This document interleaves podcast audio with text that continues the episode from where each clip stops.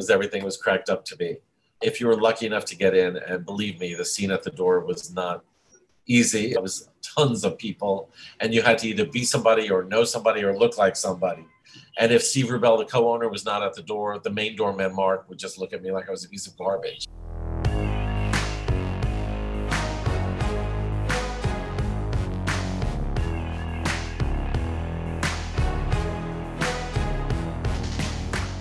I'm Nic Harcourt, and welcome to another episode of The Sound of Success, the podcast where we talk with movers, shakers, and just plain cool people about music. I'm Nic Harcourt, and joining us on The Sound of Success today is a journalism legend and beloved son of New York City, Michael Musto. Michael shaped gossip reporting and the crucial documentation of New York City's queer and drag nightlife scenes during his time at the Village Voice, where his must read La Dolce Musto column ran from 1984 till 2013, and again from 2015 through 18, and where he's recently returned as a contributor for the newspaper's new quarterly digital reincarnation. In his career, Michael has written watershed coverage for the Village Voice on Club Kid and killer Michael Alig, whose story became the center of the book and movie Party Monster. And he's also a regular contributor to the Daily Beast and Queerty. He also has bylines in Out, the New York Times, and Vanity Fair, among countless other publications. And somehow, amongst all this writing, He's also a cabaret singer. Can't wait to talk about that, mate. He's also performed at Broadway institution Feinstein's 54 Below and Alan Cumming's Club Cumming. We're thrilled to have him here with us today. Welcome, Michael. Good to meet you. Thank you, Nic. Great to be here. Thank you so much. You're back at the Village Voice, a core part of New York City journalism and just such a massive influence. Uh, obviously, it folded in recent years, only to return digitally as a quarterly publication this year. What's it been like to be back? How different is it? And uh, how are you working with a quarterly publishing schedule instead of weekly? What's changed? Well, it's quarterly plus the website. And so I've done a few assorted pieces. To me, I feel like the Village Voice is part of my DNA. I can never get out of it, nor do I want to. My column lasted over 29 years. After I was laid off, a new owner then brought me back. Then it was web only, then it folded. Now it's back with a new owner and uh, the great thing about the new voice is it's very village voicey. It's really true to the spirit of what it always was. Are you holding any expectations about how long this might last? They plan to grow with it. It's going to go supposedly next year to a monthly as well okay. as the website. Maybe one day it'll be weekly again and I'll do my column again. I mean, exciting stuff. I remember when I first moved to the States and uh, spent uh, 10 years in upstate New York. Whenever I went down to the city, the first thing I did was pick up a copy of The Voice well, you were looking for an apartment probably, but also, yeah. but the articles are great too. no, I was reading about music. You, are from the, the city, obviously, and you came up dancing at places like Studio 54, the Palladium Danceteria, and Paradise Garage. You never retired really from the scene. I know that you've stayed out and about most nights in the city that never sleeps over the years, although that's got to have been a little difficult to navigate uh, during the last year and a half. Yeah, I mean, I found obviously during lockdown that I, I, was not leaving the house in the evening. And generally, I was laying down in bed about 8.30 at night, and it was kind of shocking. But I found that even though that was my worst fear, that, you know, I would have to just face my own thoughts and lay still and not go hopping around, it proved to be fine. I was okay with my thoughts. I was okay with the relaxation and then I was ready to explode again back onto the scene. And starting in May, I started running to the clubs again, vaccinated and masked when necessary. And uh, the spirit is back. People are more anxious than ever to be in each other's face. Well, as you mentioned, things are slowly returning, and uh, maybe there's a little bit of a hiccup right now with Delta. But are you seeing any nightlife trends coming uh, out of what we've been through in the last almost two years now? No, I mean it really is sort of like bike riding. Everyone's just back to doing it the way they did, and it's a and a lost art that was never lost. The second everyone got vaccinated and started going to clubs, it was same old dancing, schmoozing, attitude, impatience at the door. You know, all the old qualities came rushing back, and it's still drag queens everywhere you turn on the drag on the gay scene. Really, nothing has changed at all, and that's fine as as long as we're back to partying in some in some way I'm always going to be there. How's the, the drag scene changed in recent years pre COVID? Obviously, It's gone a little mainstream these days with RuPaul and his TV show that has just won countless Emmys. Has there been any shift out there with the queens and how they're performing? Yeah, there's a huge shift. Uh, the only reason anybody performs as a drag queen, it seems, is to get their reel together so they can submit it to Drag Race. If they've already been on Drag Race, then they're playing better venues and making more money. So there's kind of a divide between the Drag Race girls and the ones who want to be Drag Race girls. And everything seems to be geared toward that show. It's amazing the influence that it's had. During lockdown, drag queens, like every other performer, found they had to do Zoom concerts and they found it a little alienating because you're saying, you know, everybody makes some noise and all you're hearing are people clanking comments on their keyboard. It yeah. was very distracting. And people were also tipping by Venmo and everything. Everybody made do. We're very survivalist as a race, the human beings. They still did shows, they still got tips, but everybody was itching to go back in person. And now it's back to the drag queens doing these elaborate shows. Drag Race has raised the bar for drag queens. These people are Broadway level talent. They're dancers, singers, everything, not just lip sync. But you feel sometimes the desperation that the, all they care about is getting on that show. As I mentioned at the beginning of this, when we were talking a little bit about uh, your career and, and your past, you've got a whole other side of you outside of writing as a cabaret singer. So, a couple of questions. How did you get into it? And do you have any upcoming cabaret shows? Have you been able to uh, start booking uh, shows again? Uh, yes, well, growing up, I always liked singing as well as writing, and I was in school musicals. I was in the Glee Club in college. And in 1980, I started a band called The Must, M U S T, as in my name, Michael Musto. And then it became Michael Musto and The Must because it was sort of a spoof and a homage to Diana Ross and the Supremes. Right. We sang Motown cover songs. When that ended, I somehow put singing away, but then it came back. People started asking me to sing again. And I started doing these duet shows at Club Cumming. They were all benefits for different charities. And I would sing I Got You, Babe, or Get Happy slash Happy Days Are Here Again, the Judy and Barbara duet, with all kinds of different people Molly Pope, Dina Martina, all these great singers and now I'm just out there. And yeah, I'm performing on uh, Friday, September 24th at the Triad, which is uptown. I'm a guest star with Dorothy Bishop, who's a female female impersonator. In other words, she's an actual female drag queen, and she does Cher Tina Turner, Barbara, all those people. And I come out and do like, "You Don't Bring Me Flowers." I'm Neil Diamond. I do that with her. Oh, wonderful! As well as a few solo songs while she's changing into the next incarnation. So come check me out on the 24th at the Triad with Dorothy Bishop. Yeah. So if you're in New York, make a make a, a, note of that, or if you're close to New York and you can get in. Let's talk a little bit about ABBA before we get into our, our regular questions here. Uh, I know that you recently per, uh, participated in a, a fan sing along in Central Park in support of the, the new album Voyage. I have a couple of questions that come out of this. First of all, as an ABBA fan myself, what's your take on this new music? And then tell us about the, the event and how you got involved with it. Did the band contact you? The label and the PR around the event, which was their announcement of their new music, contacted me, and it was me and two drag race uh, contestants, Jan Sport and Jackie Cox. The three of us were on stage at Central Park Summer Stage, not only leading the crowd in sing alongs, but also talking about ABBA, why we like them. And then we cut to them in Stockholm, where the group itself talked about the music, the video, the digital concert that's coming. I like the new music. To me, it sounds like they sounded at the beginning. It's, it sounds very early 80s in, in their sound. Their voices haven't aged, which would be fine if they did. But I mean, they've always had a crisp, very polished, well produced sound that they also replicate in concert and they've kept up that sound. And i remember dancing queen was one of the first songs i ever heard when i went to a disco and i assumed it was about a gay person. I mean like mm-hmm. didn't you uh, see that girl watch that queen whatever it was? I always thought about some some gay guy and i think everyone felt that way and that's why we love the song. When we found out it was actually about a girl that was okay too because it's just a great song and at that time, Nic, ABBA was kind of okay to be made fun of.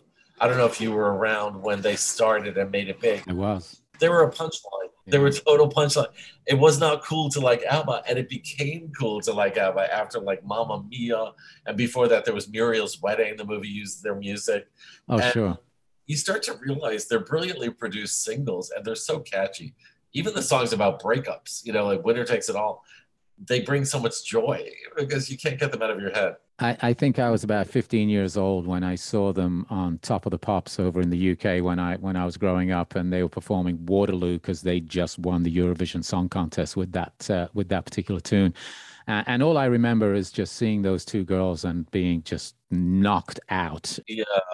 I mean, I'm gay, but they're gorgeous. And like all four of them are shiny. Like their clothes are shiny, their skin is shiny, their hair is shiny, and the music is shiny. They're almost like holograms. They're not real people. They're holograms. one of my favorite movies ever is the the one that they made in Australia at the the height of their fame, where they went down there and it was sort of like a, a mockumentary movie. And I've just recommend it to anybody if you just want to go see a little time capsule. I have a lot of respect for them, and I think like David Bowie and those people actually probably liked ABBA. I have a feeling maybe they didn't admit it in public, but what what do you think of the idea that they're going to be touring as holograms? Well, like I say, there were always holograms to begin with anyway, so it makes perfect sense. Fair enough. Let's jump into our uh, little uh, Proust like questionnaire here. Let's start off. Your first musical memory. What's the first time you were aware of music? I came of age in the 1960s, and my parents had record albums. Anybody remember actual record albums? And one of them was Mitch Miller. He had this TV show called Sing Along with Mitch, which was like the original karaoke, and it's like what I did with ABBA in Central Park. they would have the the lyrics with a ball bouncing along, and you would have to sing along with Mitch and his orchestra. And Leslie Uggams was the featured singer, and it was like old standards like Moonlight Bay and songs like that. I loved it. I didn't even think it was kitsch. I just thought it was good. And my parents also had albums by an Italian singer named Jimmy Roselli. He was a great singer with this incredible, powerful voice. He would have made it much bigger, but he wouldn't cooperate with the mob. He was actually wow. very cool. Can you imagine? He actually had integrity. And he would sing this song called uh, Mala Femmina about some horrible woman who had done terrible things. And it was misogynistic, but it was so dramatic. And, and we would watch Lawrence on TV my family, and we would all kind of make fun of them because I don't know if you know that show. Lawrence Welk was this man with a very thick accent and and a one and a two, and he would always say wonderful, wonderful, and he had this array of singers who looked like they were rejected from some county fair in Iowa or something. This woman with no neck, with the soprano voice, and this man, uh, this woman I liked was Jo Ann Castle. She was this very happy-looking saloon pianist. It was such a circus. Bobby and Sissy I knew all the acts intimately just from watching the show. As much of a joke as it was, they brought music to my home. I was going to say old school variety shows, really, right? On a very syndicated, kind of weird, low budget level that needed right. a kitsch act of genius in a way. How old were you when you were watching these shows? What kind of age were you? And what was it about them? What was it that just made you feel that this was something special? I was prepubescent what I liked about it was the review factor. I mean, I carry that through to my duet shows. If you don't like the current act, in three minutes is going to be another person. Some of them were people you could mock. Some of them were people you you could actually enjoy. And I like the variety of music, the way they brought back old time music from before I was even born, whether it be 1920s Charleston stuff or big bands or Swanee, you know, Preston Foster kind of music. I was learning about music from that show while I was laughing. What was the first music you bought with your own money? Uh, the first singles I bought were Beatles. Uh, she Loves You, and I saw her standing there, and they were thrilling. They were so exciting to me. What was your first exposure to the Beatles? It was hearing the songs on the radio and then seeing them on the Ed Sullivan Show, a variety show. Right but you could barely hear them on the show because the audience was all young girls screaming through their music, and you all you heard was girls screaming. But there was something explosive about the Beatles, and I loved Motown so much, and Diana Ross, Stevie Wonder, Marvin Gaye, Tammy Terrell, Mary Wells, the Isley Brothers, you name it. And it was a battle all through the '60s with the British invasion and Motown. I was one of the few people who loved them both. Like in the '70s, I was one of the few people who loved Studio 54 and the Mud Club which was sort of the new wavy club. I'm a crossover artist, as it were. I was talking to somebody about this a couple of days ago that I, I, grew up in the UK, which was a little bit different, obviously, although we had a lot of the same music. And I was saying that at the time, in the 60s and certainly into the early 70s, you you picked a lane. You were very unusual there that you were able to cross in and out of those genres. You were way ahead of your time because most people were like, if I like Motown, that's the only music I like. If I like bebop, that's the only music I like, right? When back in the day, I guess before we had the advent of the iPod, when anybody could just build their own jukebox, we were all just listening to whatever was the music that we liked. Yeah, I always defied expectations or genres, and I just liked what I liked, even with movies. Back then, there wasn't really niche marketing to teen boys so I would go to like Julie Andrews movies, Thoroughly Modern Millie, and it, was just whatever I cared about. And on the radio, I would hear a diversity of, of songs because they would play top 40. Top 40 included the Beatles and the Rolling Stones. It also included the Supremes and Marvin and Tammy. And I loved all of it. Let's talk about live music. What was the first concert that you you went to without adult supervision? I was not a big concert goer until the 70s, and I went to a David Bowie concert in Philadelphia. I loved it. He was in his very chic sort of Young Americans mode where he was wearing the fedora and the fancy suit. He was not wearing a lot of facial makeup at this point. And I love the musicality, his surrealness, his glamour, his subversion. I also went to an Alice Cooper concert, and I have to say I adored it. I love the theatrics. It was giddy, it was silly. He had like gigantic teeth, like molars.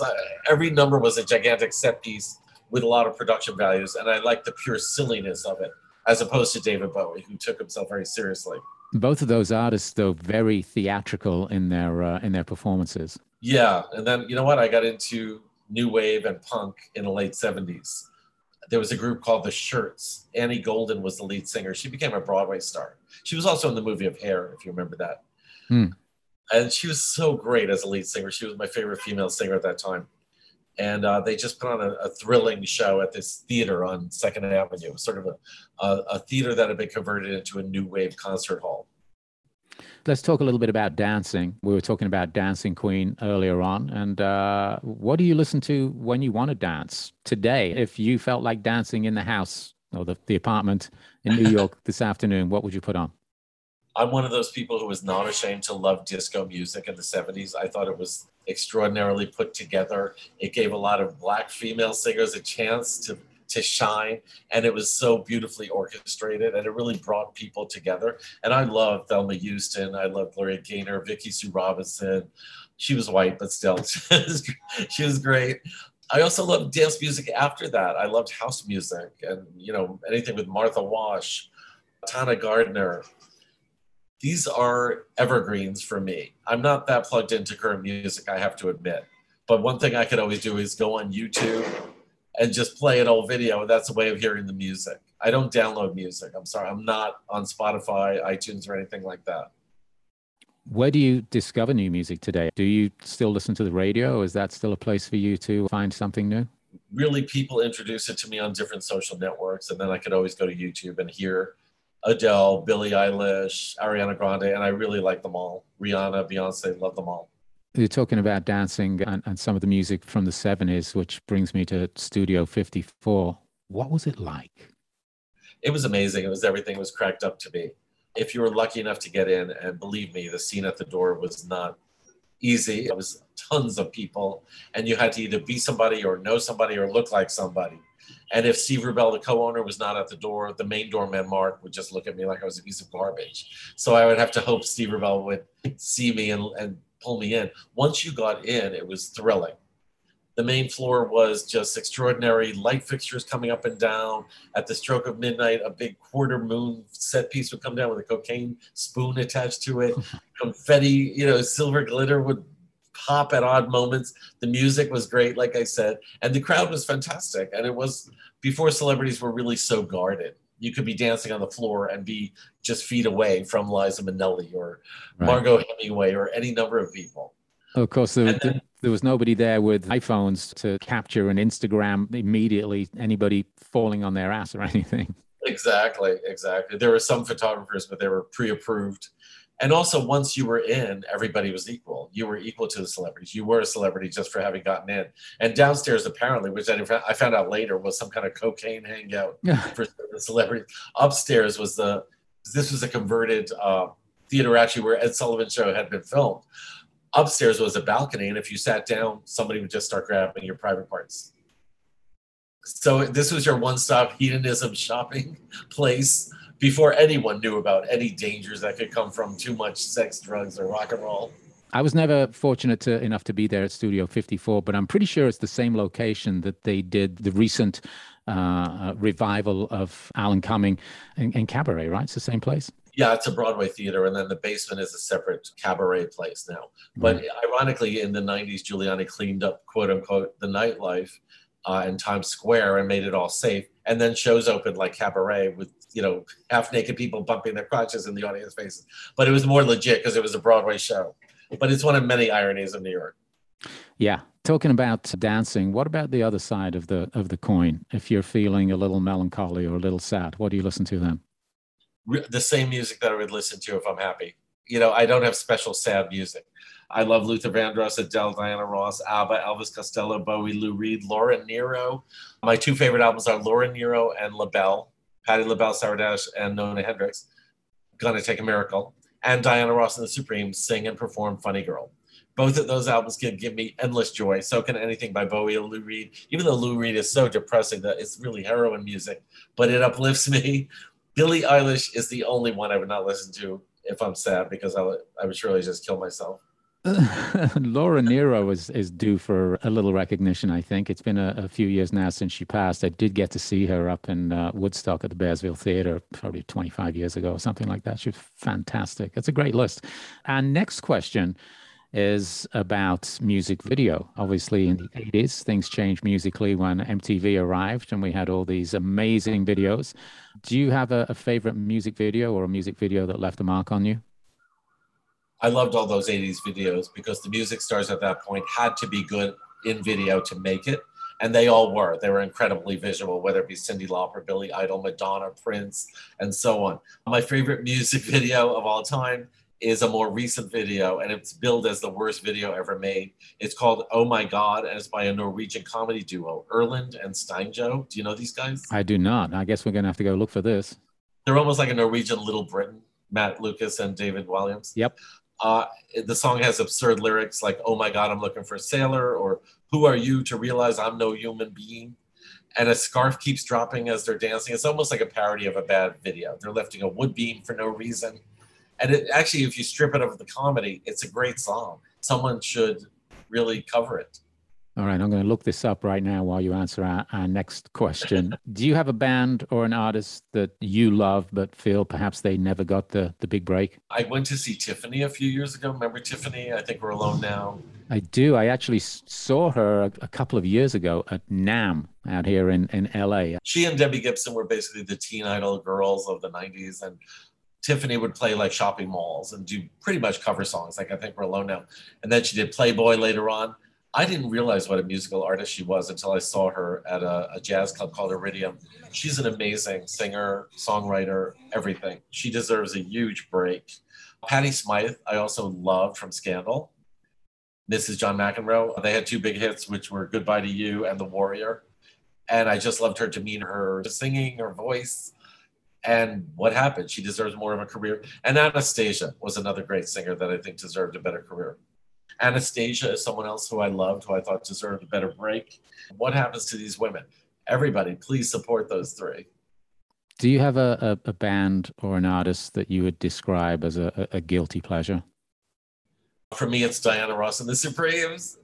You know, it wasn't cool in Bensonhurst, Brooklyn, a very macho neighborhood, for to be a young male who loves the Supremes because they were the epitome of glamour even when they sang my world is empty without you it was about sparkle and glitter. And they were uplifting and it was a gay thing to like let's face it.